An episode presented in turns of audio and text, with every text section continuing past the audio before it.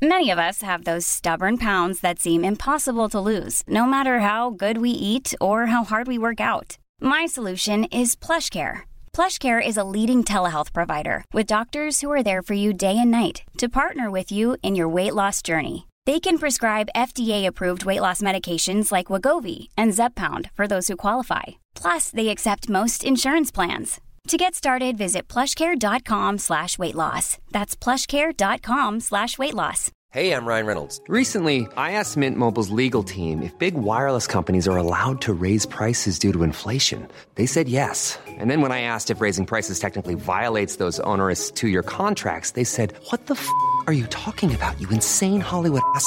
So to recap, we're cutting the price of Mint Unlimited from $30 a month to just $15 a month. Give it a try at mintmobile.com slash switch. $45 upfront for three months plus taxes and fees. Promo for new customers for limited time. Unlimited more than 40 gigabytes per month. Slows. Full terms at mintmobile.com. Systrarna Elvstrands hästpodd är producerad av Media House by RF. Hej på er allesammans och varmt välkomna till systrarna Elfstrands hästpodd avsnitt nummer 56. Ja, varmt, varmt välkomna. Och Anna, vet du vad jag tänkte? Nej? Jag tänkte att nu har vi poddat i över ett år och jag kan tänka mig att vi har fått en del nya lyssnare kanske nu den senaste tiden. Och varför då inte göra en liten kort presentation om oss och hästarna för de som inte har hängt med från början? Ja men det låter som en väldigt bra idé tycker jag. Ska jag börja eller? Ja, du kan börja. Okej, vad, vad säger man ens i en presentation känner jag rent spontant. men, men Anna heter jag. Jag är nyligen fyllda 28 år, så jag är född 1993 och jag eh, jobbar tillsammans med min syster. Och vi har ett företag tillsammans där vi jobbar med sociala medier, en webbshop och ja, det är väl det. Das var alles. Das var alles. Ja. Bor ihop med min man Samuel och älskar katter. Gud vad stelt det här kändes nu helt plötsligt. Men det är i alla fall jag kort och gott. Jag tycker alltid det är så svårt så här. Kan du beskriva dig själv? Ja men vad är det jag ska presentera? Ja, jag vet. Men nu, du, nu får du köra. Ja, men jag är då stora systern av oss. Jag är född 14 juli 91 så jag fyller 30 år lite senare i år. Whoop, whoop. Whoop, whoop. Och eh, jag bor på gården som vi verkar ifrån där vi brukar spela in våra vloggar och sådär. För både du och jag är youtubers också. Mm. Det är väl det som vi kanske är mest kända för inom stationstecken. Eh, Så det är hos mig allting spelas in och vi poddar även härifrån mig. Och eh, ja, jag gillar också katter. katter och tv-serier och att träna utöver ridningen. Ja, men det är väl egentligen mig också skulle jag säga. Mm. Vi gillar mat också. Väldigt Oh ja, mycket. Det gör vi verkligen. Och om vi ska ta och presentera våra hästar lite då så kan vi ju börja med den hästen som vi har haft längst och det är ju lilla Tage. Det är det, alltså det är helt sjukt. Vi har haft honom halva mitt liv nu Ja. i år. Och jag sa det till Emma, herregud vad han har fått stå ut med oss va? Mhm. Men han är ett danskt varmblod. Han är 21 år gammal och vi fick honom alltså när, vi, eller när han var sju. Och tillsammans så har vi tävlat mestadels dressyr faktiskt. Vi köpte honom som hopphäst men när vi tränade för fel tränare där i början så tröt självförtroendet efter väldigt, väldigt många avåkningar och eh, knepiga metoder. Och då blev det att vi red lite mer dressyr. Men han är ju ingen gångartshäst så vi kommer inte komma upp i klasserna i dressyr med honom direkt. Nej, om man ska beskriva Tage så är han extremt snäll. Vem som helst kan rida honom. Han är stallets lugna, snälla, trygga kille som går med på allting när vi gör våra knasiga utmaningar och allt vad det nu kan vara. Så han, eh, han är väldigt, väldigt härlig. Mm, han är fantastisk. Ja, han är minstingen i stallet. Han är bara 1,62. Ja, han, han är väldigt liten tycker Ja, vi. jämfört med våra andra. Och eh, sen så kommer vi då till Boppen som vi köpte 2010, alltså tre år senare än Tage. Och Boppen är född 97 så han fyller 24 i år, vilket känns helt sjukt. Och Boppen han är ju mest hoppinriktad kan man säga. Vi har tävlat upp till 1,20 på honom någon enstaka gång och han har ju varit vår läromästare i hoppningen. En eh, extremt snäll häst också. Han har mycket nerv men han är samtidigt väldigt lugn och trygg. Så ja, väldigt rolig hoppläromästare kan man säga som är eh, eh, som en liten kille i en stor kropp för han är ganska så ängslig också. Och nu är han ju till åren så han har kanske lite bekymmer med eh, kroppen. Han har ju dragit ut några tänder till exempel och det märks ju på honom att han börjar bli lite äldre. Men vi försöker ändå att rida på så gott som vanligt för att vi vet om att han mår bäst av att tränas ganska så ordentligt. Ja, och han är också vår största som är 182 centimeter i mankhöjd. Och eh, jag vet inte hur många gånger vi har sagt att vi borde klona Boppen, även om man kanske inte Ja. kan göra det rent så. Men han är fantastisk. Ja, han är bäst. Jag älskar honom så mycket. Jag med. Och han har verkligen varit våra plåster på såren efter Tage eller vad man ska säga. Ja. Det låter ju kanske lite taskigt mot stackars Tage men det blev ju att vi tappade självförtroendet väldigt mycket med honom och då när vi köpte Boppen och fick ja, men lite bättre känsla i hoppningen och lite mer trygghet där så ja det har ju verkligen format oss som ryttare idag. Verkligen. Och tio år senare efter att vi köpte Boppen så köpte ju vi Fokus. Det gjorde vi. Och eh, ja, jag tänkte att jag skulle köpa en häst som jag kunde utbilda lite grann och sen sälja vidare för att köpa något lite mer utbildat. Men eh, här är vi tre år senare, still counting och han kommer nog inte lämna gården. Nej, det tror jag inte. Vi köpte ju honom i december 2017 Mm. och då var han sju år. Nu är han 11, så han är alltså född 2010. Det är han och han är, ja, han är en väldigt speciell kille för att jag köpte honom när han var en, eller ja, som en utbränd hopphäst. Och då tänkte jag, no worries, jag ska ändå rida dressyr. Hade jag tänkt. För att jag har själv sett att Alltså jag kommer nog inte komma någon vart direkt i hoppningen för att jag är lite höjdrädd. Men så tänkte jag att det kan ju vara kul att ändå klättra lite i klasserna i dressyren så det var egentligen därför jag köpte honom lite så. Men eh, sen så visade det sig att han är ju väldigt duktig på att hoppa också.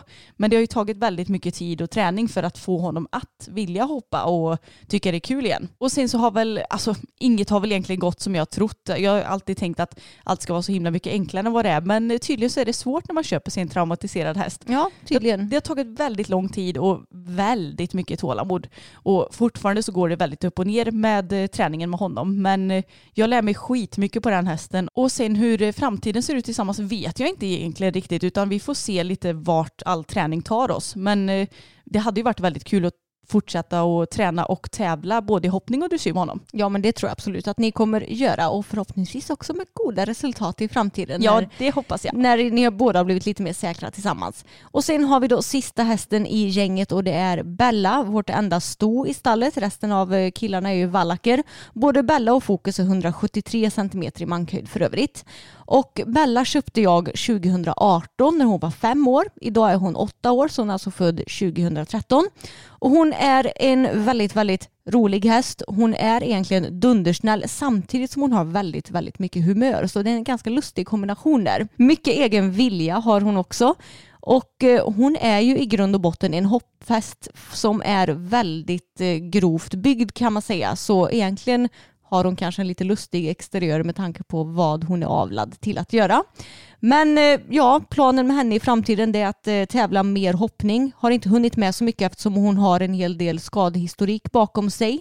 Och eh, jag tar det helt enkelt lite som det kommer med henne. Men jag vill tävla mer hoppning för hon är helt fantastisk på hoppbanan.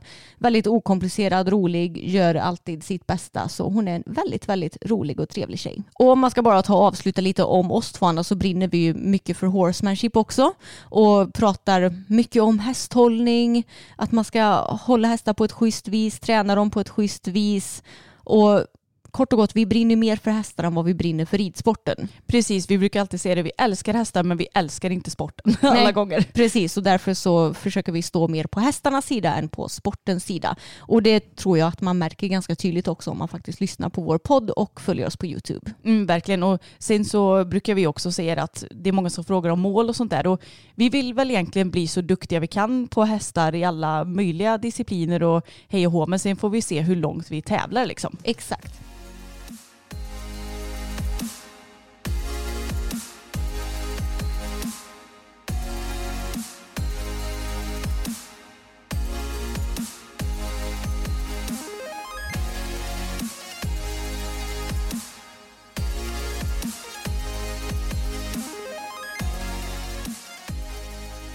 Hur är läget med dig då Emma?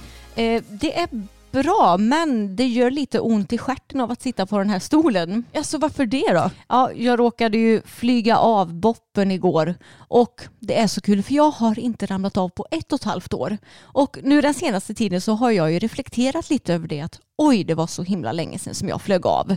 För om du ändå flyger av hyfsat regelbundet då ser du det inte som en så himla big deal. Nej. Men när det har gått så här lång tid då blir du nästan lite nojig att oj hur mycket kommer jag slå mig nästa gång jag ramlar av? Tänk om jag inte har någon fallteknik, vad kommer hända nästa gång jag ramlar av? Så jag får säga att det känns ändå ganska skönt att faktiskt ha ramlat av nu eftersom det gick så pass bra ändå. Men alltså är inte det här lite typ law of attraction då? Om du ändå har gått och tänkt mycket på att ramla av och så sker det. Jo, men kanske. Och ironiskt nog, igår så var ju vi iväg och hoppträna med eh, Fokus och Boppen, vilket ni kanske redan har sett i lördagens vlogg. Och det gick ju så himla bra med Boppen, alltså han kändes så otroligt fin. Så det var en väldigt, väldigt oväntad avramling för han bara tvärnitade på ett hinder som jag kom på i ganska så friskt tempo och allt kändes bra.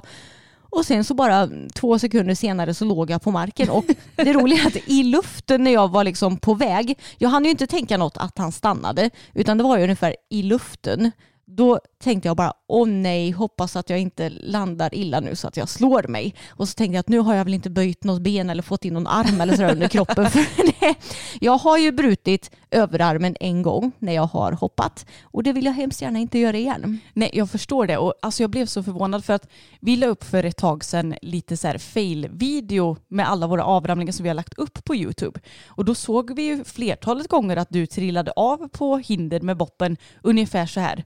Men det har inte hänt på skitlänge. Nej, det har inte hänt på skitlänge. Men det blev ett litet inom stationstecken fulstopp som han ju typ aldrig har gjort med dig utan det är ju mest med mig. Ja, alltså jag sa det till Emma att de gånger jag har åkt av boppen då har det verkligen varit 100% mitt eget fel. Ja. Men det tycker jag nog inte det alla gånger. Nej, alltså det, det är nästan som att han bara, ah, nu ska jag testa och se om Matti sitter kvar idag eller inte. Ja, men jag kan verkligen inte säga så här att ja, men Emma behövde lite mer tempo. Eller jag kan inte säga att du gjorde något fel. Nej, precis. Eh, Så det var som sagt oväntat, men det händer ibland med honom. Han stannar ju extremt sällan. Så det är väl också därför att när han väl stannar så flyger jag allt som oftast av eftersom jag inte riktigt är med på det om man säger så.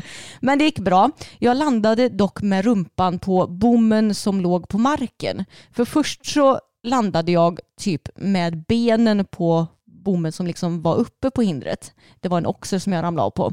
Så jag tror att det dämpade farten lite och sen så landade jag med rumpan på bommen på marken och mest på vänster sida. Så där har jag ett rejält blåmärke men även ett blåmärke på höger skinka har jag.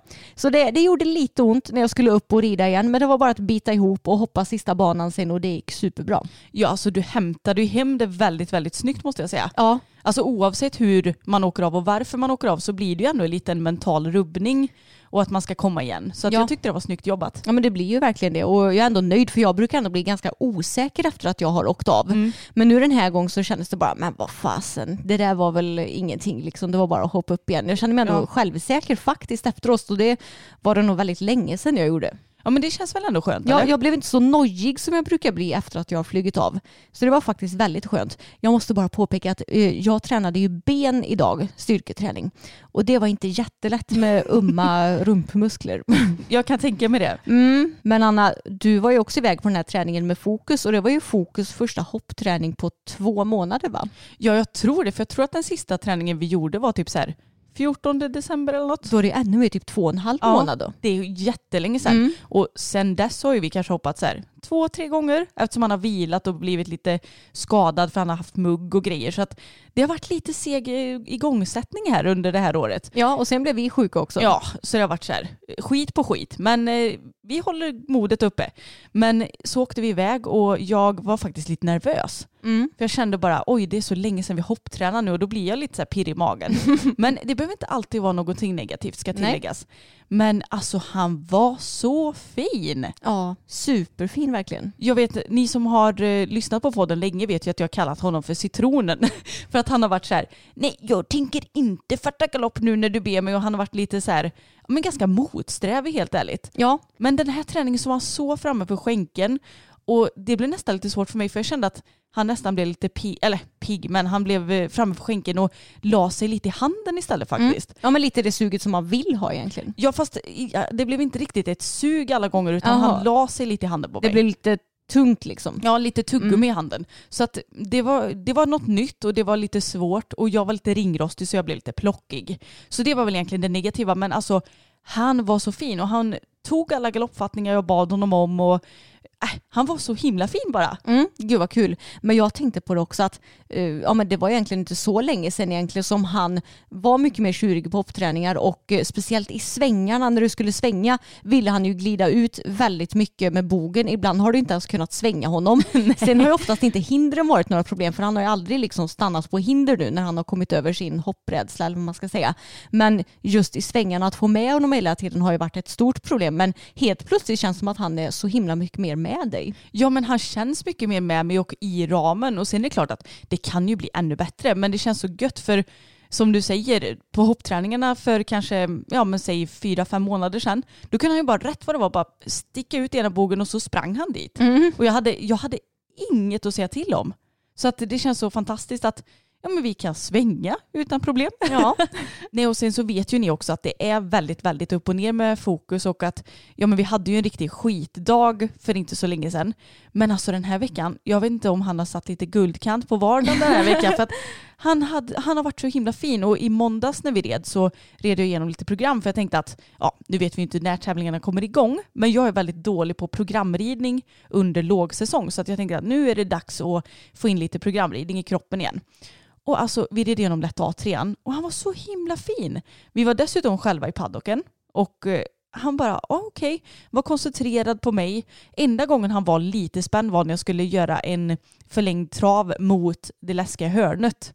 Men annars så var han avspänd, lyssnade fint, jag behövde inte ha något spö, han var framme för skänken och han var så häftig när jag skulle rida ökad galopp för då kunde jag bara tänka sig att nu ska jag öka galoppen, att jag, att jag tänkte mig själv större. Det låter kanske jätteflummigt. Jag tror folk förstår att Ja. du ökar din egen energi i din kropp. Liksom. Mm, exakt att jag tänker att ju hela jag växer åt alla håll och kanter och han bara pff, alltså, tog världens galoppsprång framåt och jag bara den här häst- hästen är så himla cool. Mm. Han har börjat få mycket mer energi och det känns som att med styrkan så har även hjärnan på något vis blivit lite mer med mig. Även om det såklart inte alltid är så. Ja, men han är ju så mycket mer positiv nu. Men har du börjat spödetoxa lite också? Ja, jag försöker ju göra det. Mm. Och det går ändå bra måste jag säga. Jag tänker att jag rider fram med spö och så lämnar jag ifrån mig det. Och skulle han segna till så jag försöker lägga det på något ställe så jag kan få tag på det om det skulle behöva så här påminnas lite grann. Ja. Så att man kan lägga ifrån, det sen, eh, lägga ifrån sig det igen sen. Men eh, ja, nu när jag red igenom programmet så kändes det skitbra rent Mm. sagt. Verkligen, och jag tror också det är viktigt på hästar som, ja men det är ju många hästar som dör när de kommer in på dressyrbanan, att du som ryttare inte, vad ska man säga, föreställer sig att hästen kommer göra det, eller att du ger upp när hästen gör det, utan att du får den här positiva energin i kroppen och verkligen med din energi i kroppen tänker framåt. Så som du gjorde när du längde galoppen till exempel.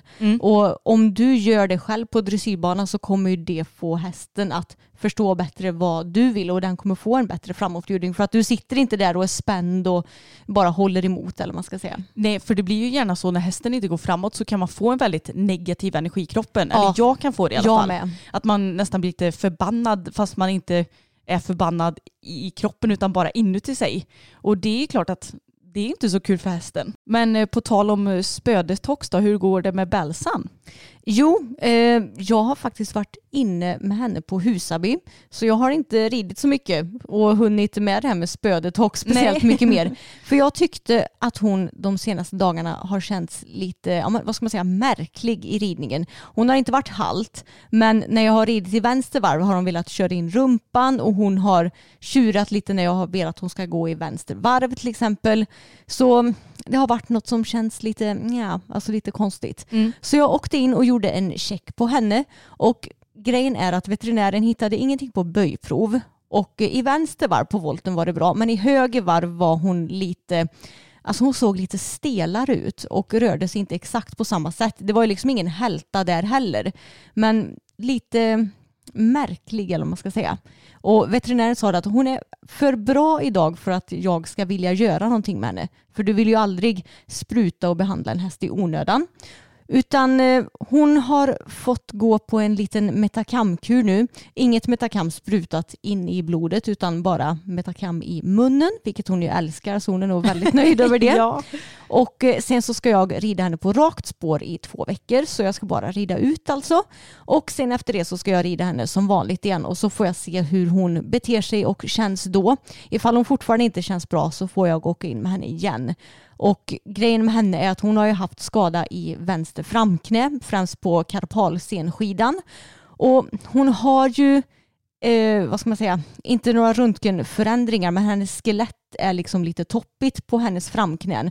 Och det kan vara det som ställer till de här problemen. Och i värsta fall så kommer vi behöva operera henne. Och jag har förstått att det ändå är en relativt enkel operation. Men med hästar så är väl ingen operation direkt enkel om de ska sövas och ha sig. Så man vill ju helst undvika det i alla allra högsta mån. Ja, jag menar hade det varit en människa som hade haft ett litet spetsigt eh, Mm. knä då kanske man hade kunnat lokalbedöva och göra det och så är det klart sen. Men Precis. det funkar inte riktigt så med hästar. Nej, exakt. Så jag är väl ändå lite inställd på att vi kanske kommer behöva göra det.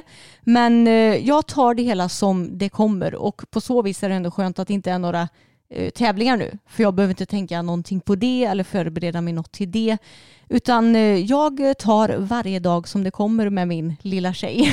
Och det är också det här som är så svårt i och med att hon har haft ganska många skador ändå. Mm. I och med att hon har haft en, eh, eller hon har en diskdegeneration Mm. och hon har haft det här problemet med knät så blir det ju att man blir ju såklart extra nojig. Ja, Och hon har ju också haft lite alltså, mentala problem också. precis. Så att eh, det är så här, vad är det? Har hon bara en dålig period eller har hon någon skada? Alltså det är ju skitsvårt. Ja, Men då känns det väl ändå skönt att det åtminstone inte har varit något större nu i alla fall. nej precis. Det är väldigt svårt för mig att veta vad som är vad på henne eftersom hon som sagt är en eh, dam med bestämda åsikter och som kan tycka att det är väldigt tråkigt till exempel att bli riden i paddocken men ute i skogen går bra och när man är iväg på andra ställen så går det bra. Mm. Men eh, ja, jag får helt enkelt försöka göra mitt bästa för att ha koll på vad hon menar med sina signaler. Och idag så har både Bella och Boppen blivit behandlade av vår ekiopat Kristin. Och Kristin hittade ju lite fynd på henne så jag hoppas ju att den här metakamkuren i kombination med Kristins behandling ska ge resultat. Och Boppen var roligt nog fin på dagens ekiopatkoll. Förra gången så var han ganska um vid revbenen och då, har jag, då såg jag honom arg för första gången någonsin mot en människa. Poppen. Ja, alltså det såg, jag blev så chockad för han har aldrig någonsin lagt ett öra bakåt mot en människa förut. Han är verkligen världens snällaste. Men när Kristin liksom tog honom och vad ska man säga, masserade eller tryckte lite över revbenen där han var um, då la han bak öronen och liksom visade verkligen missnöje mot henne. ja, han högg inte men han pekade med Ja, mulen mot han henne. typ. pekade med Mm. mulen mot henne. Så det är det värsta han gör då. Och äh, det, det var chockerande att se för jag har som sagt aldrig sett det. Men idag var han istället jättefin och gäspade hela tiden och njöt. Så det var Åh, skönt. Lilla älsklingen. Ja. Men det är kul för att han har ju varit jättefin den senaste tiden. ja, så fin. Så det, det är ju verkligen ett kvitto på att ja, men då är han ju trevlig i kroppen. Precis. Och som vi nämnt förut så har han ju varit lite, ja, men, speciellt i höstas så var det lite så här, ja, men en vecka var han fin, en vecka var han lite knackig. Och inte knackig som i halt, men man kände så att han är inte 100 procent. Mm. Och sen en vecka så var han fin och så, så där. Men det känns som att den, det har gått en bra, en lång period nu där han varit Ja. väldigt fin. Ja men verkligen och det känns så himla skönt. Så jag tänker att nu i mars någon gång, kanske mars-april, så ska han och Tage få åka iväg och checka upp sina tänder igen. För eftersom Boppen har sin tandsjukdom så kollas han en gång i halvåret. Och eh, Tage brukar ju kollas en gång om året för han har ju aldrig haft några bekymmer med sina tänder. Nej, så det får vi se till att boka in snart tänker jag. Men som ni vet så har vi snackat en del i podden om fokus problem att vara ensam. Och de problemen finns ju egentligen både i stallet, när vi ska åka iväg, på ridbanan och under utritter. Så nu har vi ju gett oss fasen på att vi ska ta och lösa det här problemet Anna. Det har vi gjort och jag är så glad att du vill hjälpa mig med det för utan dig så hade ju inte det riktigt gått. Nej precis, så vi försöker att eh, hjälpas åt och jag tänker att vi kan ju ta och förklara lite strax med hur vi har jobbat med det det senaste. Men vi har ju också fått eh, lite kommentarer och DMs där våra lyssnare undrar hur vi jobbar rent konkret med det och främst kanske på hästar som fokus som blir väldigt stressade. Alltså hur tänker du när du tränar honom? Fortsätter du att ha honom ensam även fast han blir stressad och trippig eller hur gör du? Alltså det här är ju så himla svårt. För man vill ju att hästen ska utvecklas utan att man vill att det ska vara ett trauma för dem såklart. Jag menar det är ju inte så kul att bara känna sig helt utlämnad där och så kommer ingen kompis. Men lite i stallet så har jag väl gjort så att jag och, ja men säg att Bella och Fokus har varit inne samtidigt. Och så har jag bett dig att gå ut med Bella och så kanske gå ett varv runt stallet och sen komma tillbaka. För då blir det ändå att Fokus förstår att okej, okay, jag är inte ensam hela tiden utan jag får ändå tillbaka min kompis någon gång. Eller ja, inte för att Bella är hans kompis, men du fattar vad jag menar. Och det tycker jag ändå har funkat bra. Och när Bella lämnar honom att jag verkligen ser till att du ska stå stilla, du ska inte hålla på och trampa runt och det här är jag väldigt noga med. För jag tycker ändå att det är lite min kontroll, eller vad man ska säga. Och mm. står han still så, ja men jag vet inte, det, det, blir i alla fall bättre. Jag kan inte riktigt förklara exakt varför, men han måste stå still i alla fall.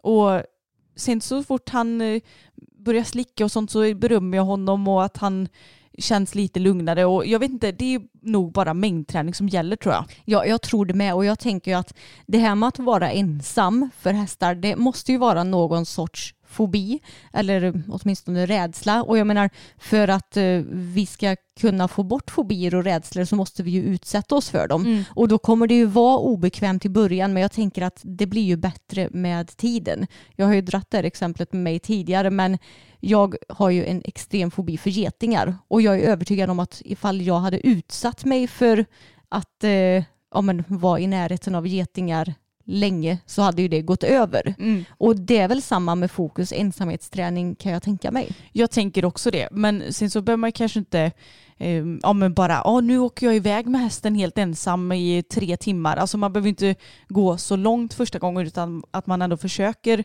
och komprimera det hela lite granna.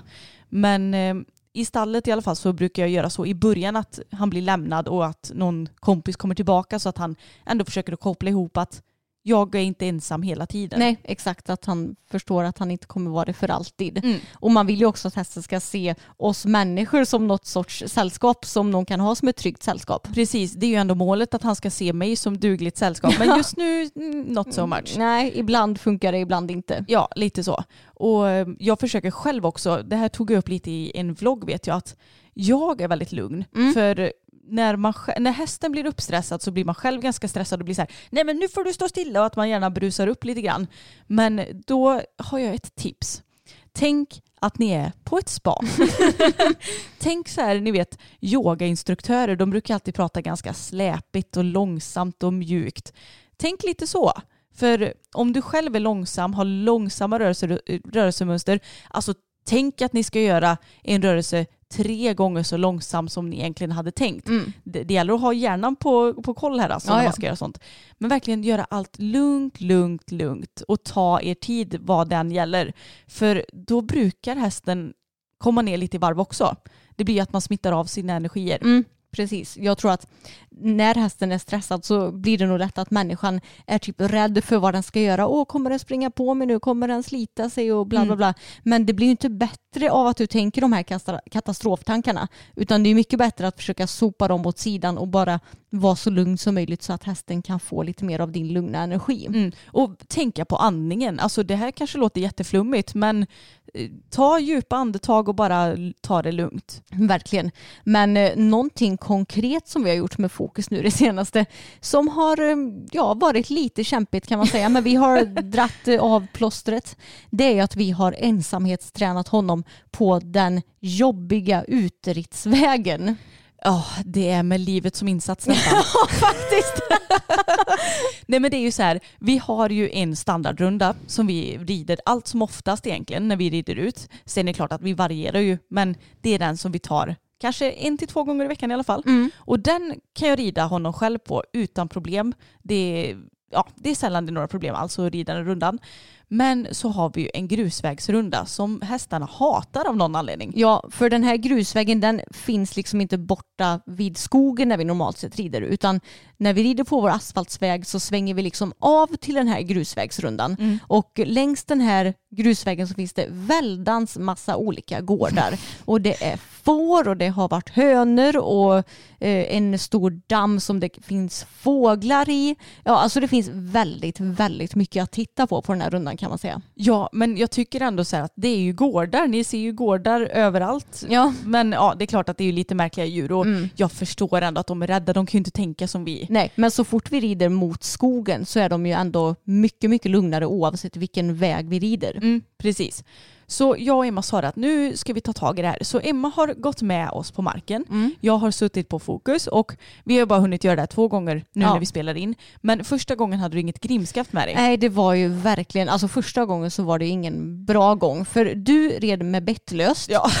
för det första. Och eh, jag hade glömt grimskaft för jag tänkte att det här kommer väl inte vara så farligt. Om han stannar lite kan jag väl bara ta i tygen och få honom att gå framåt.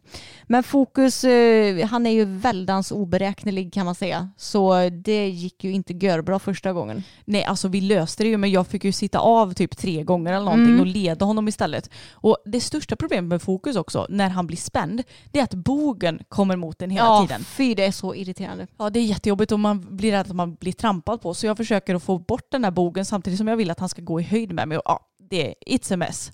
Men eh, andra gången så tog du med dig ett grimskaft vilket var väldigt Mm. bra. Och det är ett hett tips. Ja, det gick mycket, mycket bättre då. Då satt du bara av en gång och det var för att vi kom till ett ställe där fåren gick väldigt nära staketet. Ja, och du behövde kissa. Ja, jag behövde kissa också, jag var jättekissnödig.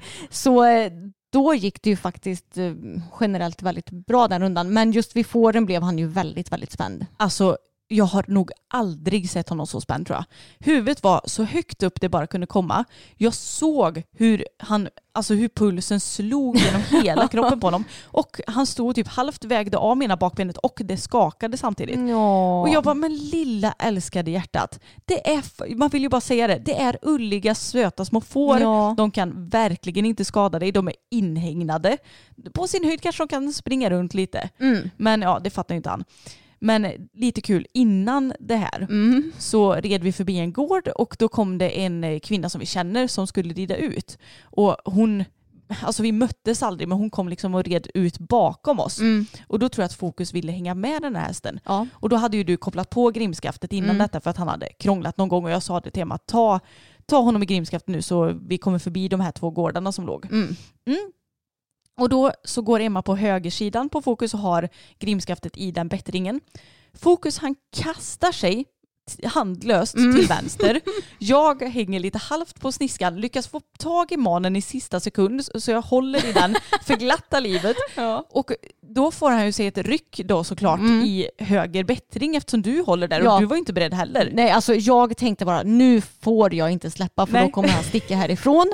Och eh, det som var lyckosamt då, det var ju eftersom du hängde ju halvt åt sidan, men sen när eh, han, eh, sen när jag liksom tog tag i honom så insåg han att oj nu kan jag inte svänga mer till vänster, då får jag svänga åt höger istället. Då puttade han ju upp Mm. dig igen så att du ändå hamnade mitt i sadeln. Ja och sen så tappade han ju balansen mitt i allt det här och typ trillade ner i, eller ja trillade ner men jo nästan, Ja, nästan. alltså. Trillade ner i diket som var där och så var det en hage där också, hästhage. Och jag tänkte bara, nu kommer det snart en stöt. För det har jag varit med om två gånger tidigare i mitt liv. Att två hästar har backat ner i elstängsel så vi fått en stöt båda två. Tack för den hästarna. Ja. Men som tur var var inte strömmen på. Så Nej. det slapp vi. Men sen så bara han studsade upp på grusvägen igen och så var det bra. Ja, det var som att han fick en så här epiphany att oj, vad var det som hände? Okej, nu ska jag fortsätta bara gå. Alltså det gick så fort och jag önskar så att jag kunde ha någon kamera i mina ögon Ja. för det såg så roligt ut. Jag hann under en sekund tänka oj, det här kommer gå åt helvete och sen i nästa sekund bara jaha, då var vi klara, då fortsätter vi att gå. Alltså det roliga att jag tänkte exakt så också. När jag hängde där lite halvt på sniskan tänkte jag oj, det här kan verkligen gå åt helvete. För jag tänkte att om jag fortsätter, fort, fortsätter åt vänster nu, då landar jag ju typ på mitt huvud. Men sen så var plopp så var vi uppe igen. Jag bara, Ja. vad, hur gick det här till? Det var väldigt sur att jag hade grimskaftet kopplat, annars hade det kanske gått åt helvete. Ja, vi hade nog sprungit till kvinnan med hästen då, Ja, antagligen. det hade han nog gjort. Mm. Men eh, ja, sen gick det ju väldigt bra resten av rundan. Och jag eh, höll ju i honom i grimskaft egentligen hela tiden tills vi kom lite mer på hemvägen eller vad man ska säga. För hästar vill ju gärna dra sig lite hemåt och då blir det ju enklare att träna på det. Och eh, jag sprang ju även med lite grann så jag har ju fått mig lite konditionsträning nu när jag har varit ute och gått slash sprungit på grusvägarna tillsammans med Anna och Fokus. Ja, det är ju perfekt. Mm. Och när jag rider honom, alltså han är ju jätte jättespänd när vi rider den här ja, rundan. Superspänd. Verkligen huvudet så högt upp man kan komma. Men det jag försöker tänka på det är att jag försöker att få hans huvud så långt ner jag bara kan. Så jag försöker att, alltså verkligen inte sitta och såga i munnen naturligtvis, men ändå försöka att leda ner huvudet lite så att han kommer ner i formen. För om hästarna har huvudet lite längre ner så går adrenalinnivåerna ner också i kroppen på dem. Och jag försöker då själv vara så avslappnad jag bara kan. Ta djupa andetag. Ja, men lite det här spa-grejen igen. Att man försöker att slappna av i benen och försöka att inte spänna sig och försöka att bara titta rakt fram och inte tänka så att åh, där är en läskig brunn till höger. Mm. Att man försöker att bara slappna av på alla plan. Det är skitsvårt dock. Ja, Speciellt när hästen är som en fiolsträng. Då försöker man ju vara beredd på att inte åka av. Liksom. ja precis. Men eh, ja, det är väl egentligen så vi tänker och jag tänker också att jag ska försöka att promenera honom för hand den här rundan. Så att eh, inte vi behöver alltså, kriga någonting Ja, utan att vi bara kan gå ut och gå den rundan. Och jag tänker att mängdträning, till slut så kommer det gå. precis. Och jag menar, det gick ju redan mycket bättre andra gången. Och trots att vi har ju sagt nu att han var jättespänd då, då kan ni Mm. tänka er hur det var första gången. Ja, alltså då var det verkligen inte bra. Så jag tror att vi får bara fortsätta med det här. Och det som är kul, det är ju ändå att det känns som att du har märkt resultat när du har ridit hemma och sådär efter det här. För han har ju varit mycket lugnare i andra situationer nu. ja, men han har blivit mycket modigare och jag tänker att ju mer du utsätter din häst för utan att det blir för mycket förstås och det är ju högst individuellt vad som blir för mycket och Mm.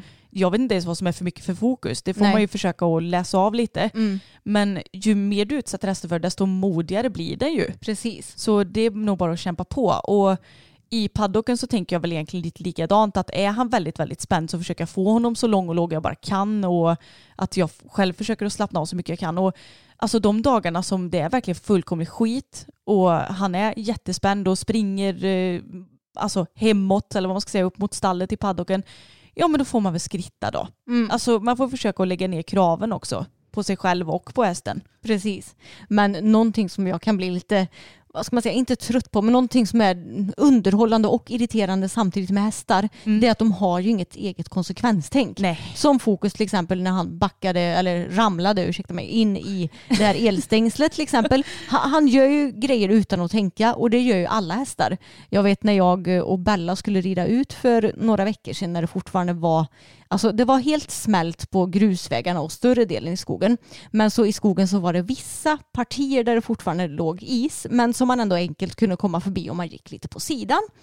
Ja, men då tänkte jag att nu ska vi gå här på sidan av den här lilla ishögen. Men nej, då vill inte Bella gå på sidan för där var det lite mjukare. Så då tar hon ju liksom ett steg utåt på, rätt på isen. Och jag har ju inga broddar eller sånt där på henne för jag tänkte att jag ska inte gå på någon is. Jag ska ju bara gå där det är liksom helt smält. Så det behövs ju inte. Och eh, då hann jag ju under någon sekund tänka att ah, great, nu kommer jag gå omkull på isen med ännu en häst i år. Jätteroligt. Och eh, då halkade hon till lite grann med ena bakbenet men som tur var blev det inte så mycket. Och sen fick jag ut henne igen på ja, det icke-isiga. Och när jag väl hade fått det då blev hon så här upprörd och bara började frusta och ha sig. Och jag bara, ja men om du hade gjort som jag sagt så hade inte vi haft det här problemet. Ja, men jag tycker det ofta är så att man bara, men kan du inte bara göra som jag ber dig om? Exakt. Så hade det här gått mycket Mm. enklare till. Men hästar förstår inte det. De förstår inte att Oj, nu, ska jag, nu ska jag gå ner hit. Oj, whoops, det var visst ett en meter vattenfyllt dike där. Det skulle jag nog inte gå ner i. Men alltså fokus lär ju sig inte av sina misstag för att den Nej. här läskiga rundan den har ju som du säger vattenfyllda diken Mm. vid ett ställe. Och då var det en gång som han bara, nej jag vill vända hem. Mm. Och så eh, gick han åt sidan och så liksom trampade han ner i det här höga diket. Pluff, Ja, sa det, du? det är ju minst 70 centimeter djupt i alla Ja, fall. det det. Om, med vatten och det tycker han ju inte är jättekul med vatten heller så då blir han Mm. lite obekväm där. Nej, och så kom han upp igen och så sa jag, ja men bra då, då går vi bortåt igen då. Men då gjorde han ju samma sak en gång Ja. till att han plumsade ner i diket där. jo, men måste du göra samma sak två gånger? Mm, jag tror ändå att Bella hon har nog lite mer konsekvenstänk. Om det väl har hänt något en gång Mm. så gör hon nog inte om det. Men Fokus har ju absolut inget konsekvenstänk. Nej. Nej. Det har han inte. Så det är inte lätt alla gånger. Men det är väl egentligen lite så här vi jobbar att ja men regelbundet några gånger i veckan så rider vi ut ensamma och jag försöker också rida själv på banan så att vi verkligen ska vänja oss vid det. Och sen så ja, men då, då får man ju det här ensamhetsträningen i stallet på köpet också. Och jag tycker redan att han är mycket lugnare. Men sen så kan det såklart komma bakslag också. Men så är ju livet med hästar. Det går upp och ner. Men det här med att hästar inte riktigt har konsekvenstänk heller. Det är ju lite kul när det kommer nya saker. Speciellt på vår standardrunda. Oh. För då jäklar är det läskigt alltså. Ja. Nu det senaste så har de lagt, alltså det är inga stockar, det är ju så här små träd. Jag vet inte vad man kallar det, men ni förstår vad jag menar. Sån här. Alltså det är ju typ som bommar, fast björkträd eller någonting. Precis. Så de har lagt i en hög på ett ställe på, längs grusvägen där vi brukar rida. Och vi red där med Tage och Boppen dagen innan. Mm. Och så såg, la jag märke till den eftersom ja, man som människa också lägger märke till nya saker förstås. Och tänkte så här, ja men nu får vi se hur det går med Tage och Boppen här. Men det enda Tage gjorde det var att sakta ner från galopp till trav och sen fattade han galopp igen. Ja, Och Boppen gjorde typ samma sak. precis. Och vi bara, ja men det här gick ju bra. Och så dagen efter så skulle vi rida ut med Fokus och Bella. Mm. Och både jag och Emma sa det innan att det kommer säkert att eh, bli en större reaktion på de här för att de är mycket mer känsliga vid nya saker. Ja, verkligen. Men så red vi och då red vi i trav för jag tänkte av säkerhetsskäl liksom, så det behöver inte bli en Mm. total tvärnit så jag åker åt skogen. Men eh, då tänkte jag så här att jag fäster blicken förbi den här eh, ja, högen med stockar och så försöker jag vara så avslappnad jag bara kan och, och verkligen inte reagera på själva stockarna. Så jag tänkte verkligen att jag skulle vara normal. Mm. Och så kommer vi och travar och säkert 10 meter framför den här så tvärnitar fokus och bara vad är det där? Japp. Och de är så lustiga med det där och då tog det ju en liten stund innan vi kom förbi den här stockhögen. Och Bella hon blir också väldigt rädd för det och bara hjälp vad är det där för någonting? Men det som är skönt med henne är att hon blir ju oftast inte lika upprörd som Fokus utan hon kan bli väldigt rädd för nya grejer. Men om hon bara får tid på sig så får jag henne alltid förbi det läskiga. Mm. Men det är ju samma sak med typ oj en soptunna har vält på asfalten. Det är ju det typ absolut läskigaste de vet. Då kan det ju bli väldigt svårt att få dem framåt. Och någonting som också är lite kul med hästarna är att ibland kan de ju vara så himla pinsamma. För även om jag bor på en gård så ligger ju den gården vid en asfaltsväg vilket gör att jag har ganska många grannar och många av dem är ute och grejar eller rör sig. Och vi har en man som bor ja, men halvvägs till grusvägarna kan man säga och han är ofta ganska mycket ute och grejar. En väldigt liksom, så här, lugn och snäll man som absolut inte är någon brötig karl liksom, utan han vet om att hästarna kan bli rädda så han försöker ändå vara väldigt lugn och försiktig när han ser oss. Men så kan ju hästarna bli jätterädda för honom ändå. Alltså de kan bli jätterädda av att bara se honom. Så typ när vi skrittat hem från utret och de får syn på honom och Bella typ tar världens hopp upp i luften och landar med båda fötterna i asfalten så det smäller. Då känner jag bara, alltså han måste ju tro att våra hästar är de räddaste djuren på jorden. Ja, men alltså, det är så fruktansvärt pinsamt. Ja. Jag hoppas att någon lyssnare känner igen sig i det här för att det känns som att det bara är våra hästar som är så här jäkla fjantiga och vi försöker ändå utsätta dem för lite Ja. konstiga grejer så att de ska vänja sig. Men ändå säger så här, han kommer och går och de bara oh my Hjälp. god och typ hoppar till eller stannar och höjer huvudet. Man bara kom här nu, la la la la la, hej på dig. Precis. Ibland är de lite pinsamma våra kära djur. Ja men de är ju faktiskt det. det. Ja, det kan man inte komma undan tydligen.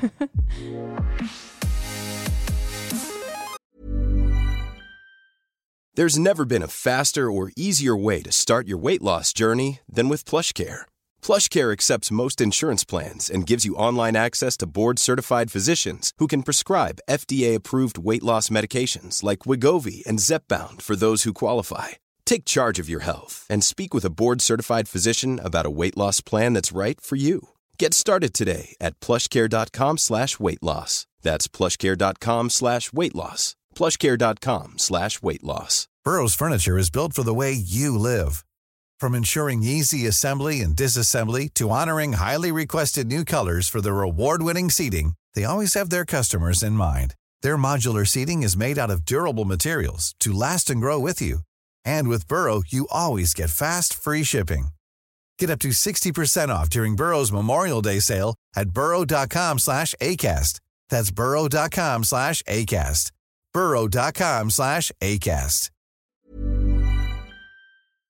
Ja, Anna, du är ju en lite mer städ och rensartjej än vad jag är. Mm. Så jag blev ju ganska glad när du sa att ja, nu i helgen nu ska jag ta och städa stallet och rensa. Då tänkte jag, åh vad skönt att hon vill göra det utan mig och det gjorde du med glädje va? Alltså ursäkta men har inte jag alltid gjort det utan dig? eller? Jo, för du vet om att jag hatar det och jag orkar liksom inte bry mig om det. Nej, och problemet med det är ju också att du snarare slår ner arbetet. Det, det blir Mm. inte dubbel arbetskraft att både du och jag städar och rensar. Nej. För du antingen bara sitter där och tittar på mig eller så frågar du typ vad du ska göra och så gör du lite halvdant. Alltså oh, det kryper över kroppen bara jag pratar om det. Alltså. Ja, men erkänn att det då är mycket bättre för dig att lyssna på någon podd och göra allt själv. Jajamensan. Så det har du roat dig med nu i helgen. Mm, det har jag gjort. Och, alltså det, det har väl inte varit världens eh, grej så, men jag har tagit bort massa spindelnät inne på toaletten och dammat av allting där. Till och med torkat av hela toaletten. Mm. Det var kul. Mm. Något, men det måste ju göras också. Ja.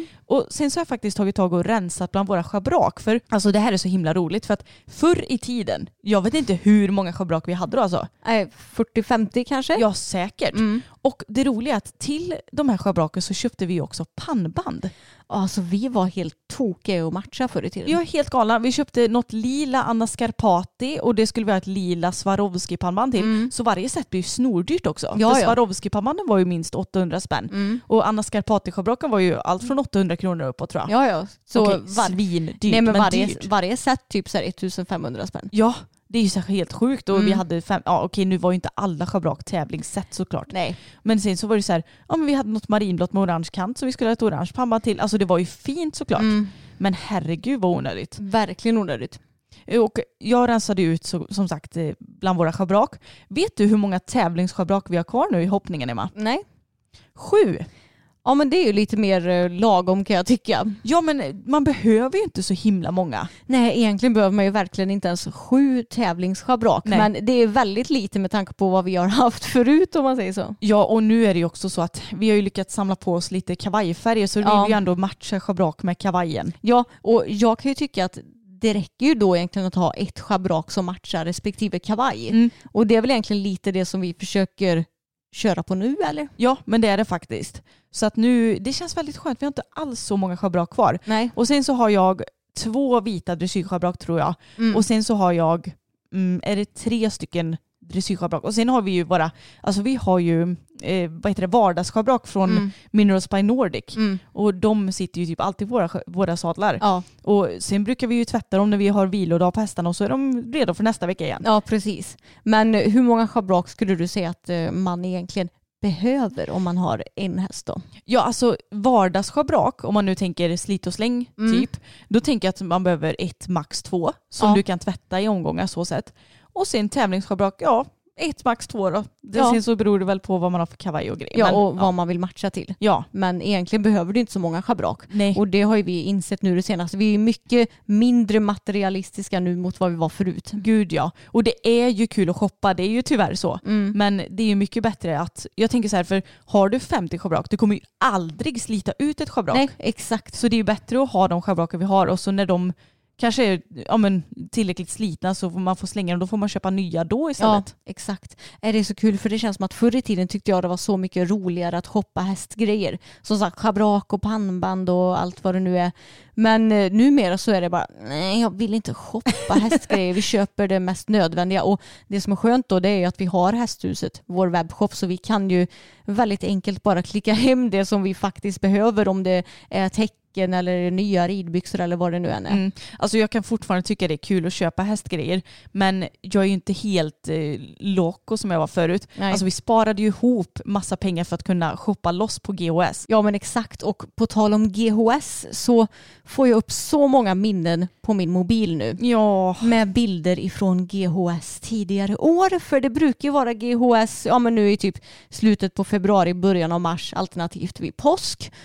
Och jag, jag blir så nostalgisk och jag är så ledsen över att vi inte kommer kunna vara på GHS nu i år för första gången, ja sedan 2004. Ja, och det känns helt sjukt att vi var på GOS för ett år sedan. Eller ja, drygt ett år sedan. Ja, precis. För nu, nu är det så här, det, det är ju inte tänkbart att ens vara i ett rum Nej. med flera personer. Exakt. Och ja, jag saknar det så mycket. Det gör jag Men med. jag tänker också, hur, undrar hur det kommer bli nu med GHS i år. För nu har det ju blivit ett stort utbrott av E EHV1-viruset.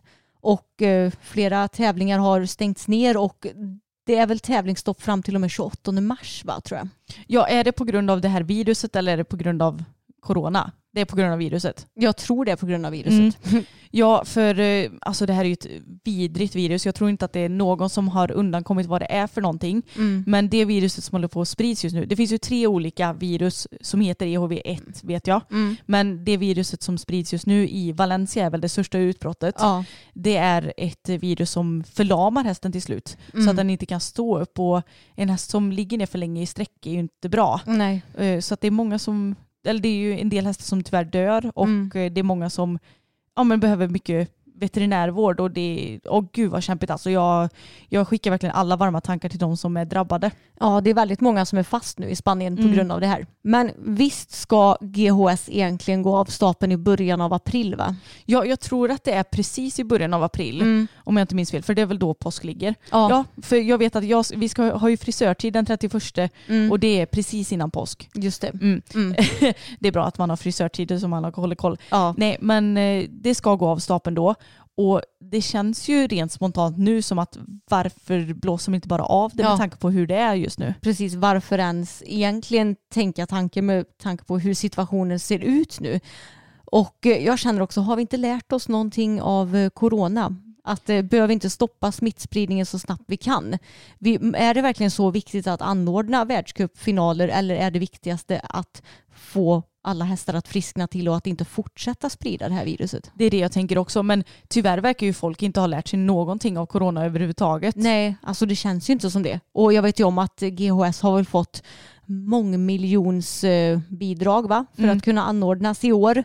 Och det är klart att jag förstår att de verkligen vill anordna det. Men ibland får man ju också tänka vad är egentligen det bästa att göra? Precis, vad är det mest moraliska att göra i Ja. den här situationen? Exakt. Och jag tycker ju absolut att de borde ställa in, även om det är såklart är tråkigt för att jag hade väl tänkt att titta på det om, Ja, ja. Och, och så sätt. Så det Mm. går man ju miste om. Men nej, det känns verkligen som ett klokt beslut att blåsa av det här. För att ja, men virus och sånt det sprider fort och det lär ju inte gå över på en handvändning heller. Liksom. Nej, exakt. Nej, det ska bli väldigt intressant att se hur, ja, men hur det kommer bli. Jag antar att det blir något, vad ska man säga, fullt besked om ett par, några veckor kanske. Ja, säkert. Mm. Men eh, det känns också som att det är så lustigt för att jag har sett, eller lustigt vet jag inte om jag tycker att det är, men jag har sett några ryttare som skriver att de inte tänker tävla just nu på grund av E EHV1. Mm.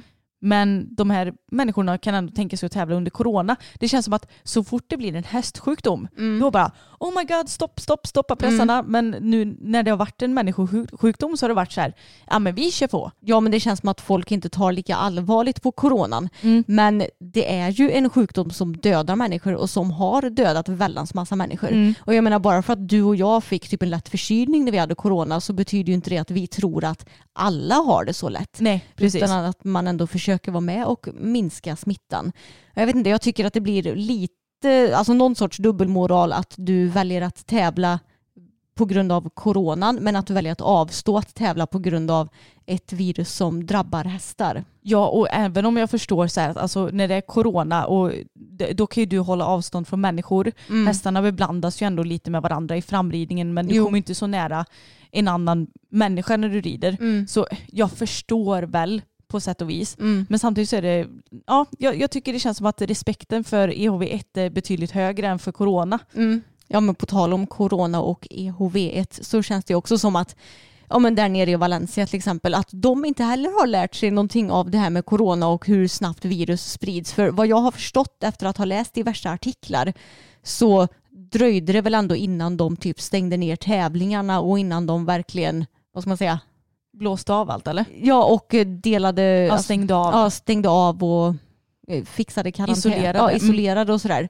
Och jag har också läst att det är många fler hästar som har dött än vad som har kommit ut i media. Jaså? Så jag tror att eh, vi som inte är på plats, vi har nog inte någon aning om hur illa det faktiskt är där nere. Nej usch alltså, det är, det är hemskt. Mm. Och jag vet för övrigt att det finns en Facebookgrupp ifall man känner att man vill hjälpa till på något vis, för vi är ju ganska hjälplösa när vi sitter här i Sverige. Och den Facebookgruppen heter EHV-hjälpen Valencia och jag kan länka den i beskrivningen. Mm. Men där finns det nummer som man kan swisha till ifall man känner att man kan bidra med någon swish och det skrivs mycket i gruppen om ja men nu behöver vi hjälp med det här och, och sådär. Och det känns som att det är väldigt, alltså det är ett väldigt fint initiativ tycker jag.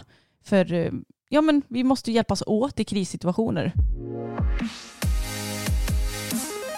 Jag måste säga att det känns som att det har varit många snackisar nu det senaste för det är mycket som har hänt inom hästvärlden bara nu den senaste veckan. Och en annan sak som har kommit på upp på tapeten det är ju ett videoklipp som PETA, alltså Pita, har lagt ut på sin Instagram. Och jag sitter och kollar på det nu när jag eh, spelar in det här bara för att jag ska se vad det är som sker. Och det är på en tävling i slutet av januari i USA. Där är det en tysk ryttare som heter Kevin Lemke som ska rida sin häst på hoppning. Och hästen har vad jag förstått det som antagligen stannat eller något sånt där för att det är mitt i banan. Och sen så vill hästen inte gå framåt och krånglar väl enligt ryttaren och det han gör då det är att han sitter och spöar sin häst så många gånger. Hästen börjar med att stegra och sen smäller han till hästen bakom eh, sadeln, alltså på rumpan, hur många gånger som helst med spöet och svinhårt. Alltså det är nog, jag, jag tror det här är det värsta jag har sett i spöväg. Ja, verkligen jag också. Och då blir man ju så himla tacksam och glad över vilka regler vi har här i Sverige. För du får inte lägga ett rundslag i Sverige. Nej. Och det tycker jag är väldigt bra, även om det såklart inte ska hända även fast vi har, ja men ni vet, man ska inte behöva ha en regel för att det inte ska hända. Nej. Men alltså han sitter ju verkligen och matar slag mot och den sen det, det, jag tänkte säga det roliga, men det sjuka också är att när han väl har piskat eh, sönder sin stackars sönderstressade häst så ska han ju rida an en kombination. Jag antar att det är den som hästen har stannat på. Mm. Och de går ju typ omkull på första hindret nästan. Hästen bara brakar rätt igenom det. Ja, men alltså, den är ju säkert så stressad att den inte ens vet vad den håller på med i princip. Och så Ja. kommer ett hinder i vägen typ. Nej, det är så hjärtskärande att se och sen med tanken på också att han bara får ett gult kort för det här. Ja. Alltså vad, vad fan ska krävas för att man ska bli avstängd från tävlingar eller? Ja, jag känner detsamma. Hipson har ju skrivit en artikel om det och eh, i den artikeln så står det ju att eh, ryttaren tilldelades en varning samt gult kort ifrån USAs ridsportförbund eftersom det var väl där som tävlingarna Mm. var. Eh, och sen har ju då ryttaren sagt så här. Jag har bett om ursäkt till både tävlingsarrangören, min häst och min hästägare. Jag fick ett gult kort och en varning av arrangören vilket jag såklart har accepterat och detta kommer inte att upprepas. Och eh, jag tyckte det var väldigt talande för på Petas Instagram, deras eh, caption är If this rider will viciously whip a horse in public, how do you think he treats the horses when nobody's watching? Det var precis det jag tänkte. Alltså Mm. om han gör så här på en tävlingsplats där han vet att människor befinner sig på, Mm. han vet att folk kan titta på honom och filmades antar jag eftersom det ligger uppe på Petas eh, Instagram. Mm. Hur fan rider människan hemma? Ja, precis. Och åh gud, jag hoppas verkligen att hans hästägare tar bort alla hästar de har i träning hos honom. För jag hade inte velat att den här människan någonsin skulle röra ett djur igen. Alltså. Nej, men alltså, tänk dig själv, Bella ska ridas av eh, valfri känd ryttare Mm. och den beter sig så. Hur hade du gjort då? Jag hade tagit hem henne illa kvickt och sen har jag bett den personen att dra åt helvete. Ja, jag hade typ sprungit in på banan och slitit av ryttaren. Alltså. Mm, ja, verkligen. Jag, jag vet, nej det är lätt att säga så här. Man Mm. kanske hade blivit eh, helt Man chock. hade nog blivit i chock och Ja. kanske paralyserad.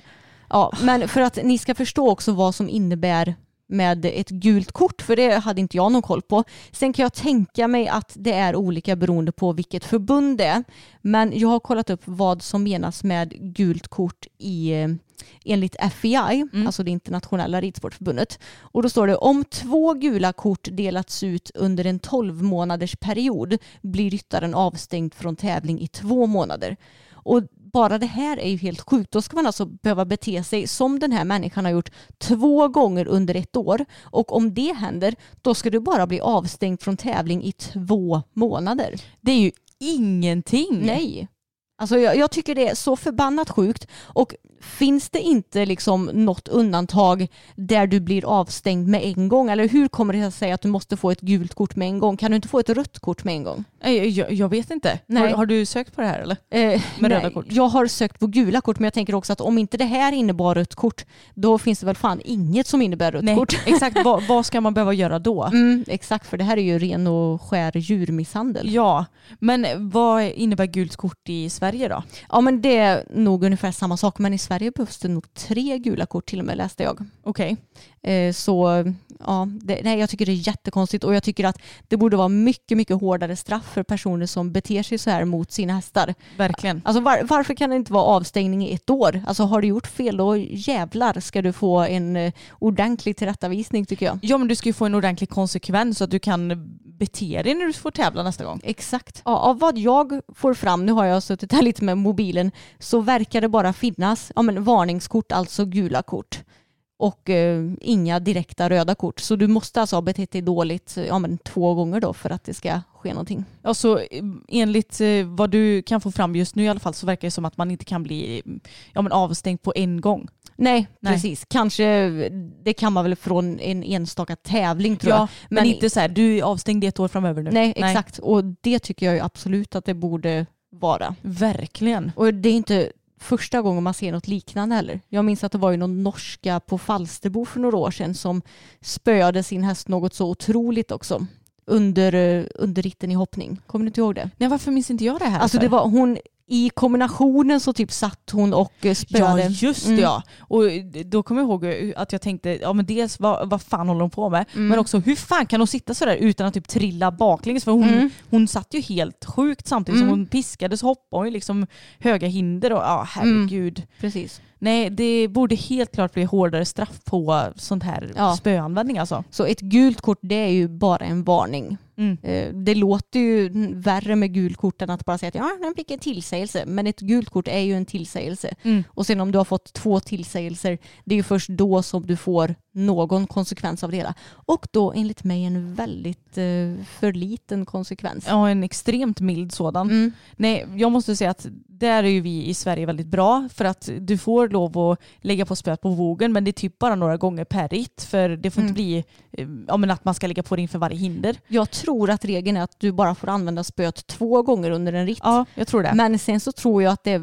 inte är så vanligt att den regeln följs för det, man ser ju väldigt många ryttare som använder spöet mycket mer än så på hopptävling. Ja, och ja, det håller jag verkligen med om. Mm. Men sen så får du ju inte använda spöet någonting om du har blivit utesluten. Precis. Inte överhuvudtaget. Och sen Mm. så får du inte använda rundslag. Alltså Mm. att du tar upp och verkligen gör en båge med armen och slår till hästen på rumpan. Mm. Men får man använda spöet bakom skänkel?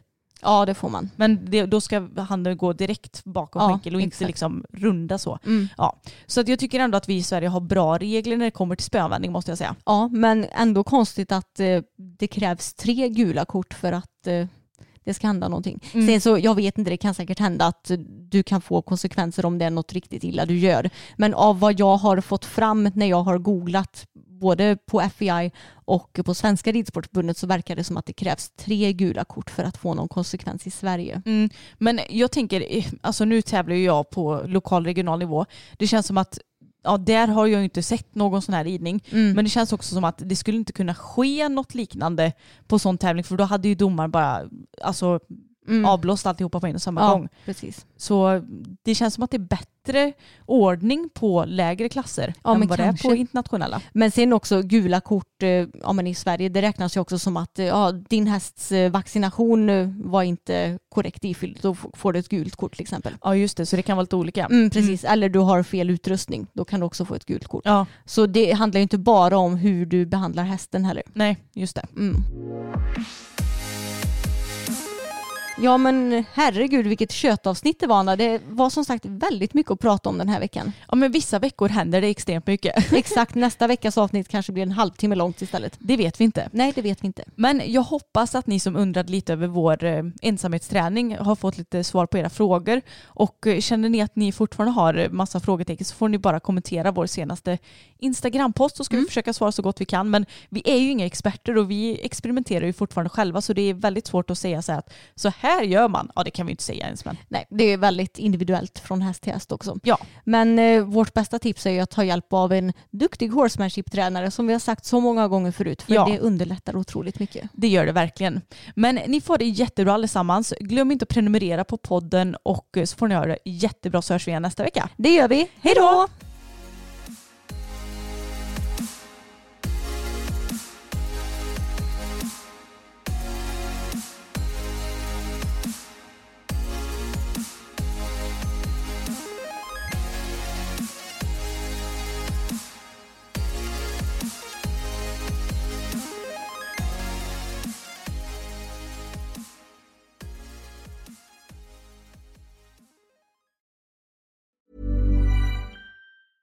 A lot can happen in the next three years. Like a chatbot may be your new best friend. But what won't change? Needing health insurance. United Healthcare Tri Term Medical Plans are available for these changing times. Underwritten by Golden Rule Insurance Company, they offer budget friendly, flexible coverage for people who are in between jobs or missed open enrollment. The plans last nearly three years in some states, with access to a nationwide network of doctors and hospitals. So, for whatever tomorrow brings, United Healthcare Tri Term Medical Plans may be for you. Learn more at uh1.com. Even when we're on a budget, we still deserve nice things. Quince is a place to scoop up stunning high-end goods for 50 to 80% less than similar brands. They have buttery soft cashmere sweaters starting at $50, luxurious Italian leather bags, and so much more. Plus, Quince only works with factories that use safe, ethical, and responsible manufacturing. Get the high-end goods you'll love without the high price tag with Quince. Go to quince.com slash style for free shipping and 365 day returns.